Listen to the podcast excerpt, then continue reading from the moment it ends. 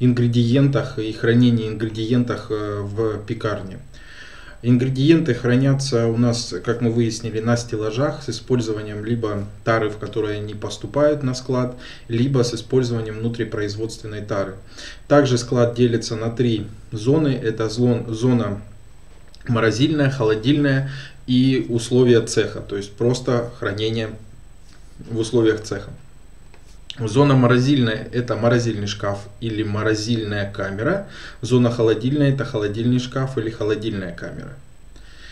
А, мы должны четко понимать, что хранение, именно объем хранения сырья зависит напрямую от того, какое количество изделий и какой ассортимент вы будете производить. А здесь, э, как бы, чем больше ассортимент, чем больше объем производства изделий, тем, а, соответственно, больше склады необходимо нам для того, чтобы а, ну, обеспечить этот объем. А, как правило, в пекарне достаточно большой склад сухих ингредиентов, потому что их большинство.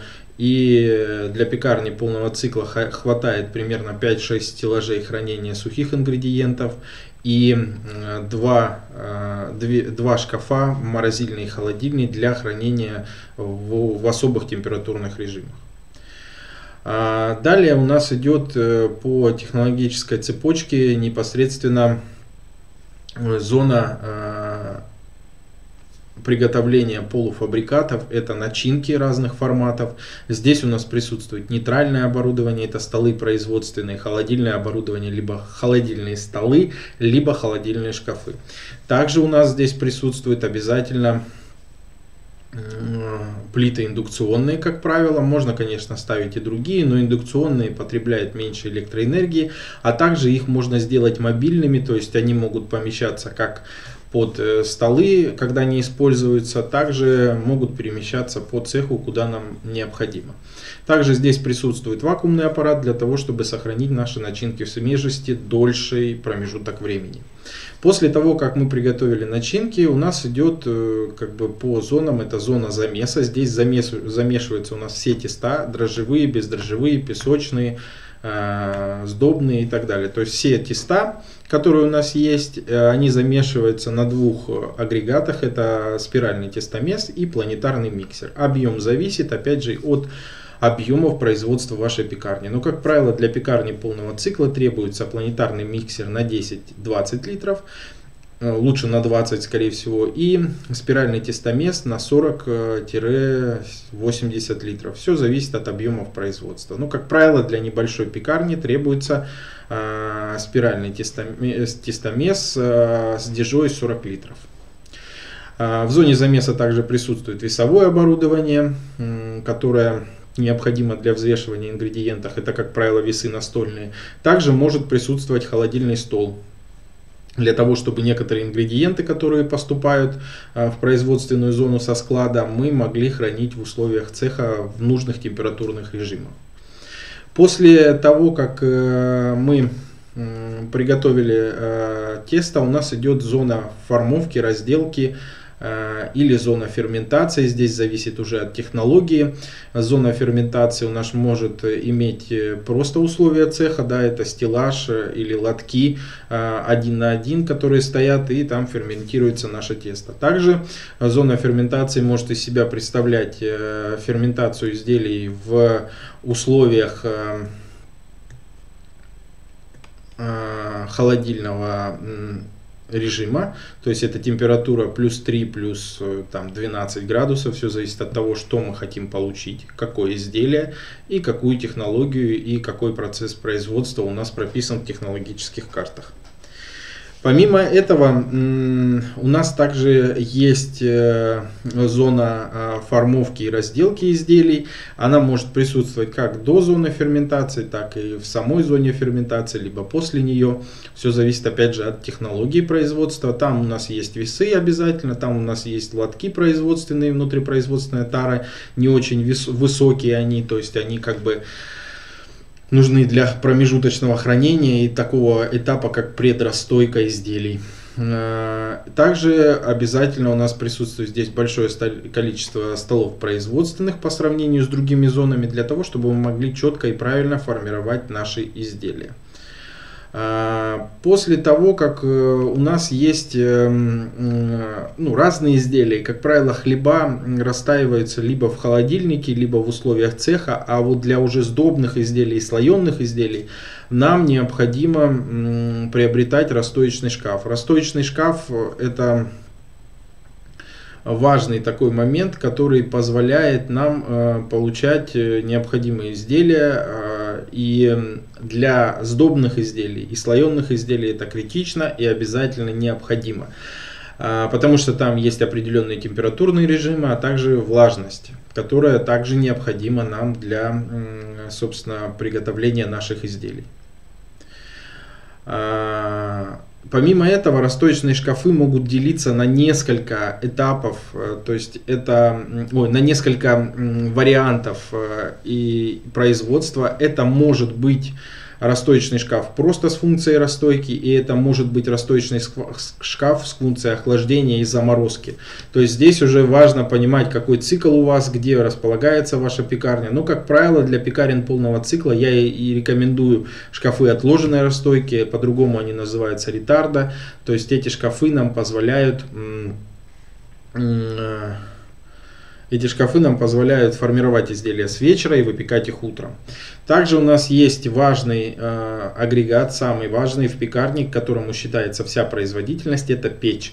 Печи бывают разных форматов, у меня на канале есть видео подробное о том, как подобрать, ну, вкратце описано, как подобрать печь э, для пекарни полного цикла, но бывают следующие печи. Это конвекционные, ротационные, мини-ротационные печи, это подовые печи разных форматов.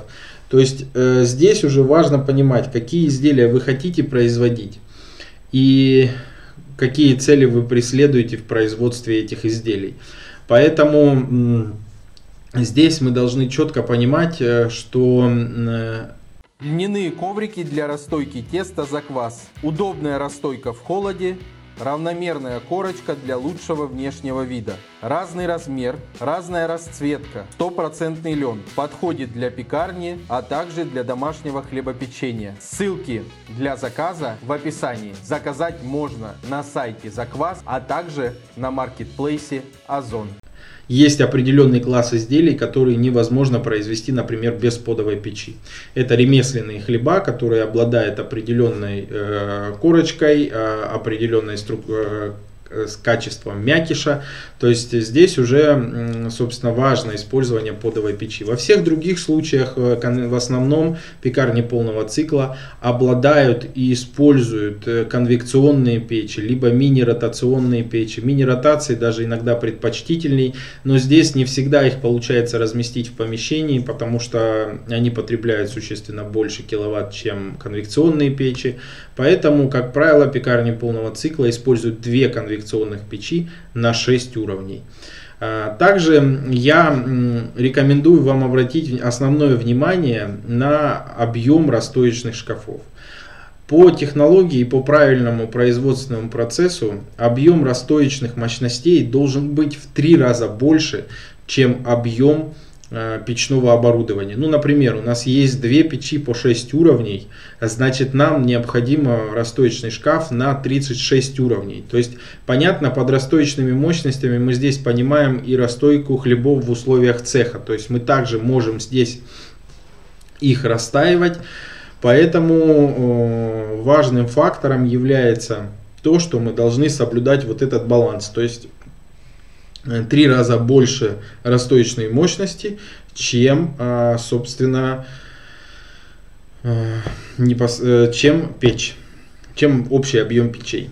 Вот э, вариант такой, что, например, э, вам будут предлагать расстоечные шкафы под печами, которые там занимают мало места якобы, то с такими расстоечными шкафами вы не сможете производить нужный объем. Поэтому к двум конвекционным печам я рекомендую покупать отдельный расстоечный шкаф на 32 уровня минимум.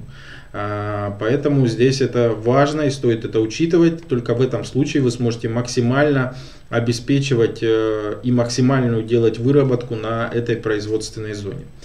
Э, как правило, для пекарни полного цикла, чтобы разместить все технологическое оборудование, требуется для производственной зоны 45-50 квадратных метров. Опять же, есть особенности, есть нюансы в подборе помещения и в особенностях помещения. Если вам эта тема интересна, вы можете задавать вопросы в комментариях, либо в прямом эфире. И в одном из следующих прямых, прямых эфиров я обязательно разберу именно какое помещение необходимо для открытия пекарни полного цикла. Также из оборудования есть еще такой большой кластер оборудования, как оборудование для зала, то есть я его так условно назову. Понятно, что оно там подразделяется, это там торговое оборудование, это, например, тоже там есть холодильное, морозильное оборудование, да, там есть оборудование для приготовления кофе, там есть электромеханическое оборудование, например, блендеры, кутеры, там э, всевозможные миксеры и так далее. Здесь уже все зависит от ассортимента. Но основное это нейтральные витрины, это холодильные витрины и это морозильные витрины, например, для полуфабрикатов, которые вы можете продавать. Это может быть пельмени, это могут быть вареники, да. То есть, либо какой-то другой полуфабрикат, который позволяет производить вам на тех производственных мощностях, которые у вас есть сейчас. Открытие пекарни и хлебопекарного предприятия. Разработка ассортимента. Технологические карты. Подбор оборудования и инвентаря. Оценка помещения. Обучение персонала. Консультации на всем этапе открытия. Открываем любые форматы хлебопекарных предприятий, пекарни, хлебопекарные производства. Современные технологии, современный ассортимент. Оставляйте заявку на открытие на сайте в описании. Смотрите видео о выполненных проектах, ссылки в описании. Thank you.